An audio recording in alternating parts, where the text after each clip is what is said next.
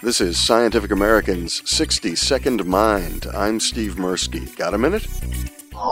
Lots of us are able to cheat a little bit and still think of ourselves as honest people. Dan Ariely is a professor of behavioral economics at Duke University. His latest book, The Honest Truth About Dishonesty, explains how creativity makes us better liars, even to ourselves. Dishonesty is all about the small acts we can take and then think, no, this is not real cheating. So if you think that the main mechanism is rationalization, then what you come up with, and that's what we find, is that we're basically trying to balance feeling good about ourselves. On one hand, we get some satisfaction, some utility from thinking of ourselves as honest, moral, wonderful people.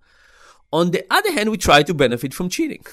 Right? So rationalization is what allows you to live with some cheating and not pay a cost in terms of your own view of yourself. What kind of people would be able to rationalize better than other people? Better storytellers, right? Creative people, right? Because if you're creative, you find more ways to cheat and still tell yourself a story about why this is okay.